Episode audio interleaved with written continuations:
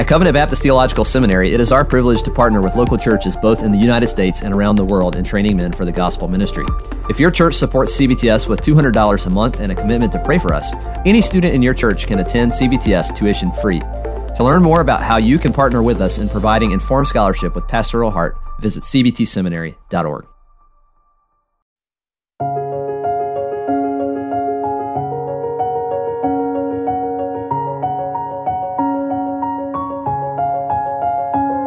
This is the voice of the narrated Puritan, one of the ministries of Covenant Baptist Theological Seminary's podcast called the Man of God Network. Today I wanted to do a basic introduction to an excellent commentary on Proverbs that most pastors probably aren't taking advantage of. It was written in the year eighteen twenty-one by George Lawson of Scotland, and in my opinion, the exhortations are far more pungent even than that of Charles Bridges. But now you can listen and decide for yourself. Chapter one, verse sixteen. For their feet run to evil and make haste to shed blood. Let us never forget the evil that is in sin. However men may dress it out in beautiful colors, it is a very quintessence of naughtiness. All men see a great deal of evil in some infernal crimes, but the God whose judgment is always true sees more evil in the least sin than we are able to do in the greatest. It is a dangerous and detestable thing for a man willfully to transgress the smallest commandment of the law of God. But the men of whom we now speak are desperately bent upon sin. Their feet run to evil, and that of the most damnable sort, for they make haste to shed blood. Perhaps it will be said that they have no design to load their souls with such bloody crimes, but only to cheat or rob somebody that well deserves to be plundered. But let us remember that no man becomes desperate in wickedness all at once. Hazael had no intention to murder the king of Syria, or rip up women with child. He would abhor the thoughts of such wickedness, till interest and ambition uniting gradually hardened his heart, and prepared him for perpetrating without remorse deeds of darkness and of horror. Young sinners are like travelers, who at first setting out cannot bear a speck of mud to alight upon their clothes, but who in the course of their journey become inured to bad roads, and can allow themselves without feeling uneasiness to be all bespattered with mire. They are like silly birds, who allow themselves to be ensnared by the arts of the cunning fowler. Verse seventeen, surely in vain is the net spread in the sight of any bird. Birds do not have the gift of reason to warn them against the snares of the fowler. But how lamentable is it that men, whom God has made wiser than the fowls of heaven, should be as easily deceived as the silliest of these animals, and that in matters of greater importance. Do not reply that the snares are set, not for the sinner himself, but for those whom he intends to destroy. It is for his own life that the sinner spreads his net. Verse eighteen, and they lay wait for their own blood. They lurk privily for their own lives. It is not the sufferer so much as the doer of evil that is hurt. Whom did Judas destroy by his treachery? The death to which Jesus was sold was glorious to himself. The treason which Judas wrought was his own destruction. Abel lives and speaks, and his name is embalmed in the memories of the good. The life which his murderer led was more miserable than death, and his name is remembered only to be execrated. The sinner designs mischief to his neighbor, but all things are under the direction of the just Lord, under whose administration mischief recoils upon its author, bringing him to the scaffold here or to hell hereafter. But is such the natural tendency of covetousness? Yes. Verses twenty and twenty-one. Wisdom crieth without. She uttereth her voice in the streets. She cries in the chief places of concourse, in the opening of the gates. In the city she uttered her words, saying, How can wisdom cry? Is not wisdom a quality and not a person? Wisdom cries to men when God speaks to them, for he is the fountain of wisdom. The words of men may be wise, but when God speaks, wisdom itself addresses us. He opens his mouth in infinite wisdom, and speaks to us by him who is a word and wisdom of God. He who despises that wisdom which is from above despises the Father and the Son, and brands with the imputation of folly the emanations of unsearchable wisdom.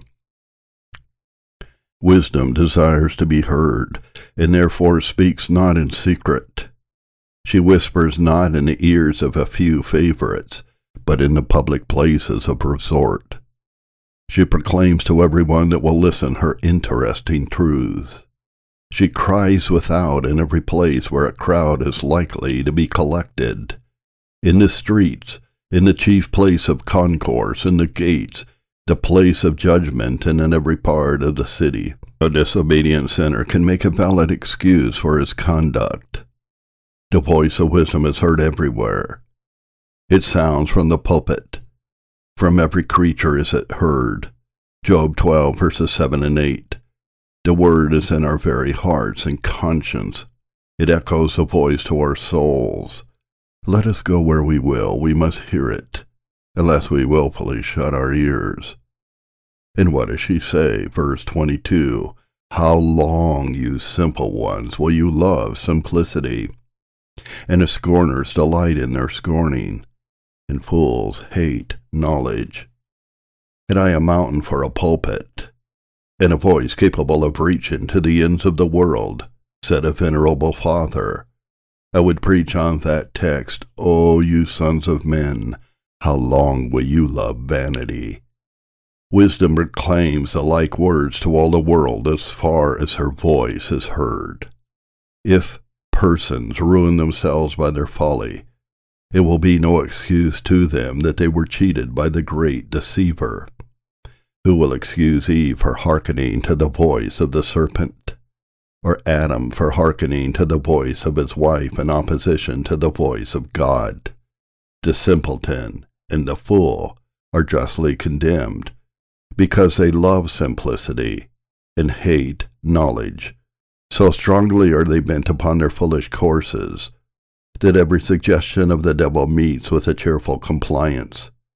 Sin is loved with the whole heart, and those truths which might be the means of salvation are the objects of extreme aversion.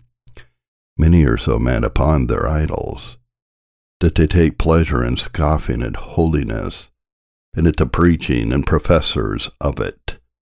Some run to such a pitch in wickedness as to jest with the word of the Most High, though safer far it were to sport with fire and death. Were the physician of souls like earthly physicians, he would leave such creatures to pine away in their sins till their obstinacy terminate in eternal death. But oh, how merciful is he! He is in earnest with them when he urges them to admit of his salutary medicines. It is a grief to him that they will not come to him for health. He cries to them, Turn you at my reproof, verse twenty-three. Behold, I will pour out my spirit to you. I will make known my word to you. The lovers of folly must turn or perish. For Christ is an all-sufficient Savior from sin and wrath, but he will deliver none to continue in abominations. Except you repent, you shall all perish. The lovers of sin, and those that delight in scorning, are graciously called by him to turn. A plain evidence that there is pardoning and saving mercy for these worst of sinners, Isaiah fifty-five, verse seven. Even scoffers at religion are among the number of those sinners whom the Son of God called to repentance when he came to seek and to save the lost. Such profligates have, for the most part, an intention to turn from their evil ways at some future but indefinite period. But if they don't turn at present, they refuse to hear the voice of wisdom, Turn ye, says the wisdom of God, at my reproof. Today, says the Spirit, if you will hear my voice, harden not your hearts. We harden our hearts when we intend to take our pleasure in sin today, though we resolve to hear the voice of God tomorrow. The reproof of wisdom is a means of alarming us, and of impressing our souls with the sense of the necessity of turning. If we harden our hearts against these reproofs, while they are sounding in our ears, the impression is not likely to be deeper or stronger when the bustle and noise of the world have helped us to forget the awful admonition. It is at the reproof of the Word of God that we are called to turn. It is brutish for a son to despise a reproof of a parent. It is devilish for a creature to despise a reproof of its Creator. It is a sin which devils could never commit, for a guilty creature to shut his ears against the reproof of a Savior, who addresses us in earnest and affectionate language, and calls us to turn our feet from the paths of death. But how can fools turn? Are they not infatuated by sin? Are not their affections possessed with the love of it? Behold, I will pour out my Spirit unto you, says the Savior. By his influences you shall be enabled to understand my words, and to comply with them. Let not sinners imagine that it will excuse them to say they had no ability to repent. They were not called to turn by any power of their own, but in the strength of divine grace. They were unwilling and therefore unable. Their sins were so dear to them that they disliked the reproofs of Christ and resisted his Spirit. Our Lord does not make a jest of the lovers of sin when he calls them to turn. His words do good even to sinners, for the fault is their own. John five verse forty. Matthew twenty-three, verse thirty-seven. Did we then feel the necessity of turning, and yet an unconquerable aversion to it in our hearts? Let us plead for the abundant communications of the enlightening and renewing Spirit. If persons are made heartily willing to submit to his influence, it is a happy indication that he will be granted, or rather a sign that he has already begun to work. But there are many so foolishly devoted to sin that they reject the counsel of God, and instead of welcoming the good Spirit, resist his motions till they provoke him to depart. The doom of such persons will be very terrible, but very just. Verses twenty-four to twenty-seven. Because I have called, and you refused. I have stretched out my hand, and no man regarded. But you have set at naught all my counsel, and would none of my reproof. I also will laugh at your calamity. I will mock when your fear comes. When your fear comes as desolation, and your destruction comes as a whirlwind, when distress and anguish comes upon you. Do none then, or next to none, regard the admonitions of wisdom? Strange! Are men enemies to themselves? Are they in love with destruction? Is it their joy to please the devil and cross the benevolent intentions of a Savior? Was the devil crucified for them? Or did they think the burnings of eternity and the pain of condemnation more tolerable than the tears of repentance or the self-denial which Jesus prescribes? John's disciples complained to him that all men went after Jesus, but John complained that so few believed his report. No man receives his testimony. How wonderful is that grace which continues to deal with men when it is so ungratefully despised! The sin of unbelief and impenitence is exceeding great. Various are the forms of expression by which in the passage before us the wickedness of it is intimated, and the offense which it gives to him who comes in the name of the Lord to save us, pointed out. It is a refusal of divinely gracious offers and advices, a disregard of the most earnest importunities of the wisdom of God, a sovereign contempt of all the counsel of that wonderful counselor who is given to be the leader and commander of the people, a stubborn opposition of the will to the most needful and salutary reproof. Hear, O heavens, and be horribly afraid. Rational creatures rebel against a Father of spirits. Diseased sinners scorn a great physician, and refuse to accept of that sovereign cure for all their maladies, which he so graciously offers.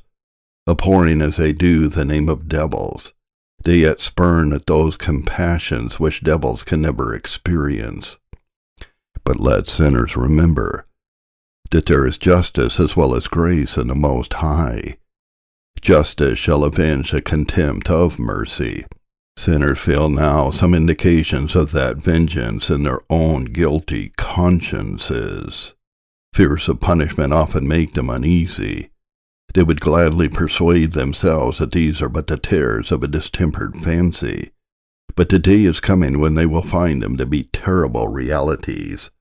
Or if they want truth, it is because they are nothing to that vengeance which is their object.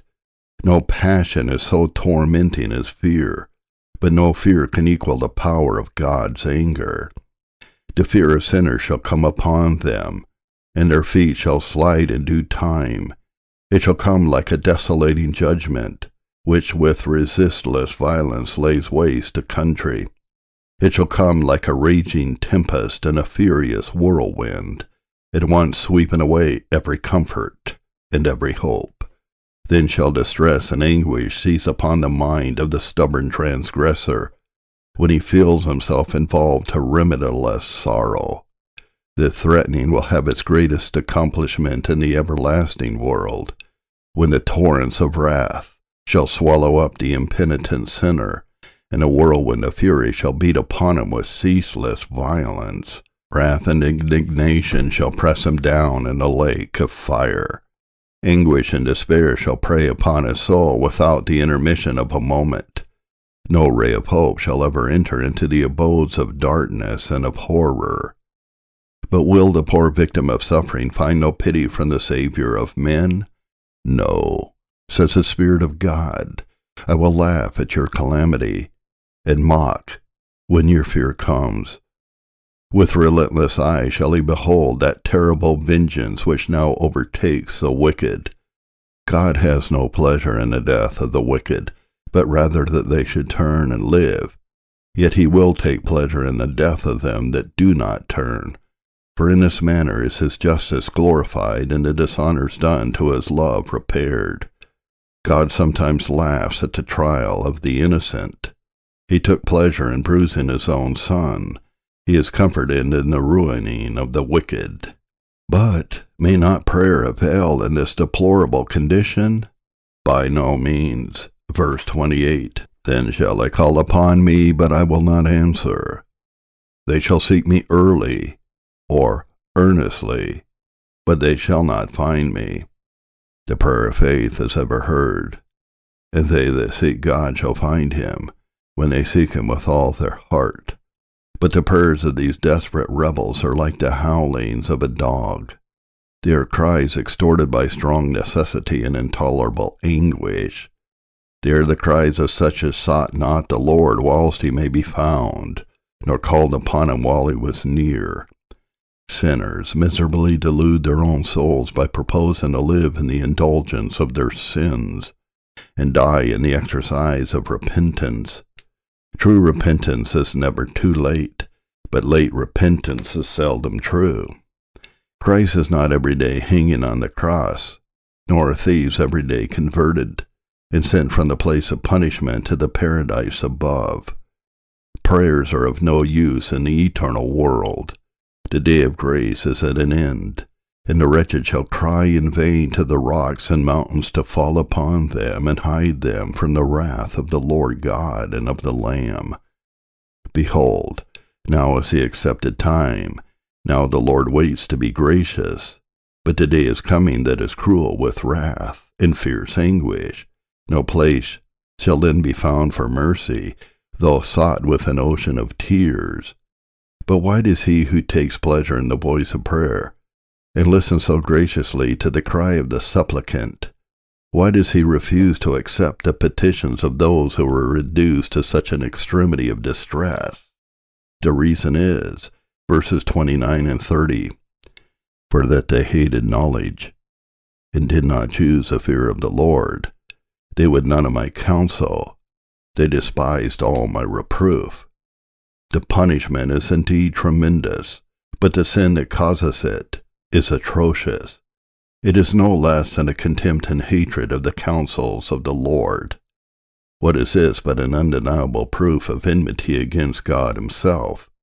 And will not God ease himself of his adversaries, and avenge himself of his enemies, when men do not choose the fear of the Lord, but prefer to it the base pleasures of sin? They give plain proof of their hatred to everything that is good, and how can they escape the damnation of hell? If we think that the punishment is greater than the sin, the reason is that we are under the power of iniquity. Self-love disposes the malefactor to prescribe to his judge. Let us impartially consider what malignity lies in impenitence, and what a complication of wickedness is contained in the rejection of the great salvation, and we must acknowledge that the ruin of sinners is entirely owing to themselves. God is not to be blamed, but on the contrary, he will be eternally glorious as their avenger. His insulted mercy will be glorious in the punishment of its despisers. Justice shall sign in dispensing to the workers of iniquity the reward of their works. They despised all my reproof. Now in this commentary, we are moving forward to chapter five for a few verses about this strange woman. Verse three. For the lips of the strange woman drop as an honeycomb, and her mouth is smoother than oil. She talks of nothing but love and pleasure, and perpetual delights. To hear her, one would suppose that she possessed a most generous and disinterested spirit.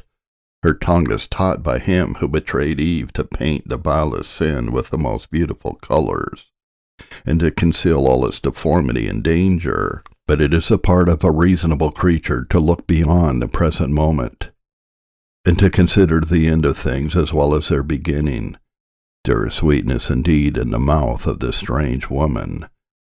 Verse four. But her end is bitter as wormwood, sharp as a two-edged sword. The venom and sting of a serpent is concealed under the honey of her lips. Those who repent of their uncleanness will experience far more bitterness than ever they tasted pleasure in their unlawful gratifications. But few get so well off, and a person continue hardened. The end is more bitter than death. It is like a two-edged sword which wounds and destroys both soul and body at once.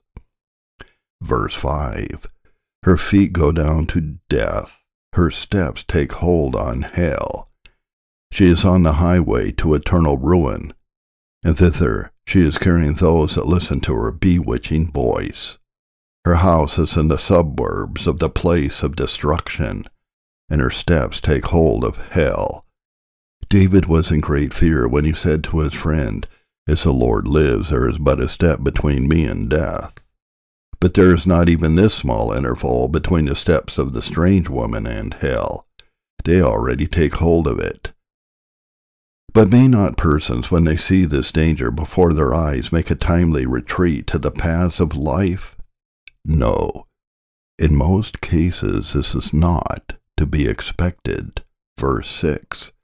Lest thou shouldest ponder the path of life, her ways are movable, that thou canst not know them.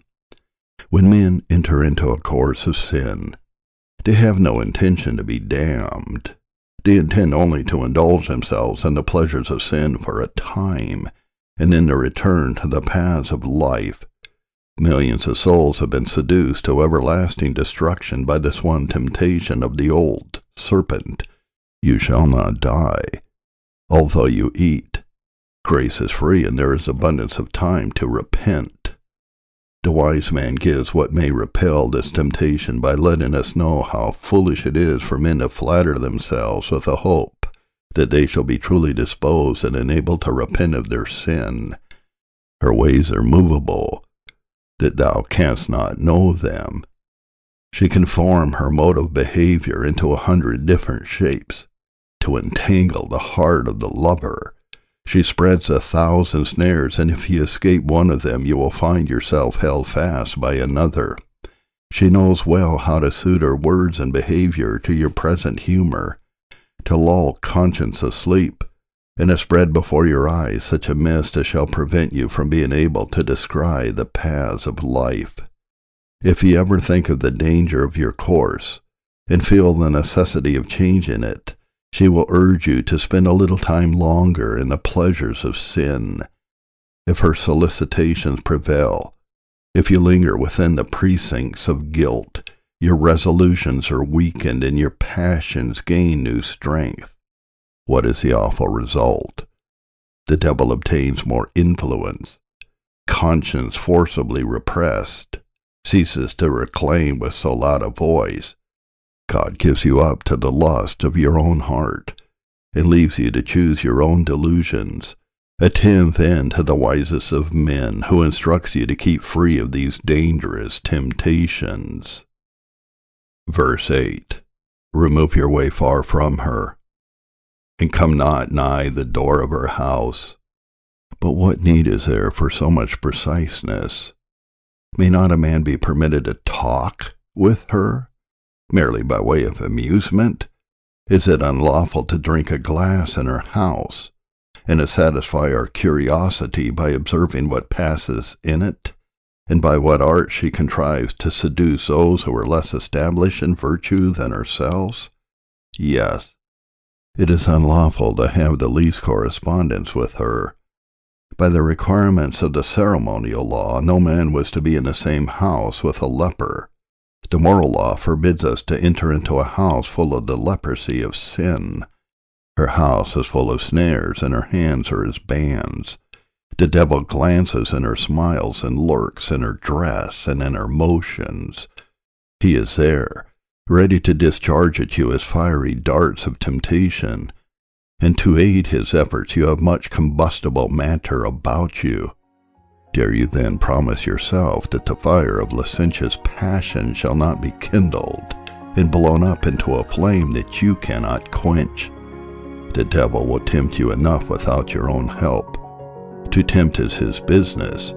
As you love your life and your own soul, give him no assistance in the work of destruction.